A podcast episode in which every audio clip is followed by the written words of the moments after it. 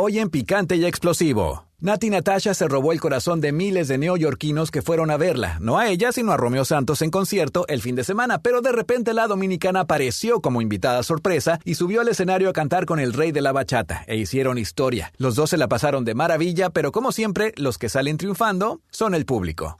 Por otro lado, nos encontramos a Eduardo Santamarina saliendo de una televisora en la Ciudad de México y nos contó cómo es que planean festejar el Día del Padre y cómo le gusta que lo consientan en esta fecha. Escuchemos. Trabajando aquí con aquel güey que va ahí.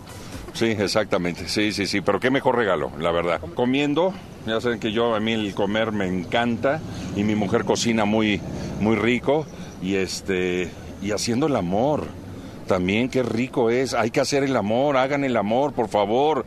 No importa este con quién o con, con se agarren una escoba y hagan el amor, pero hay que hacer el amor. Y Susana Zabaleta contestó a la pregunta de si se echaría un palomazo con peso pluma. Vamos a escuchar.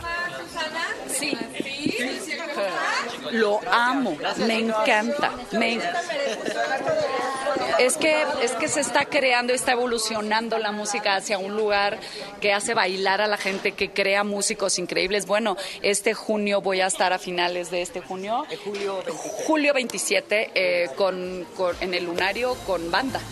En otra nota, Britney Spears y Sam, su marido, celebran un año como marido y mujer y el esposo, en este caso, ha sido quien ha celebrado en redes sociales esta fecha con varias imágenes de la boda e incluso una foto de los anillos de ambos. Esto en medio de una nueva polémica alrededor de la estrella del pop, pues algunos medios aseguran que su familia teme que Britney esté consumiendo otra vez drogas, algo que ella ha desmentido. Y por último, se armó una polémica muy grande en el Reino Unido porque la empresa de los padres de Kate Middleton, la princesa de Gales, quebró y tiene una deuda que asciende a los 3.2 millones de dólares. La compañía fundada a finales de los años 80 fue la que le dio a la familia la solvencia económica suficiente para que los hijos de la pareja pudieran asistir a los mejores colegios de Londres, uno de ellos la universidad en donde Kate conoció a su ahora esposo, el príncipe William. Al parecer la pandemia afectó bastante a este negocio que terminó en la quiebra, y es de lo que se está hablando ahora en todo Reino Unido. Estos han sido los breves del mundo de la farándula de picante y explosivo.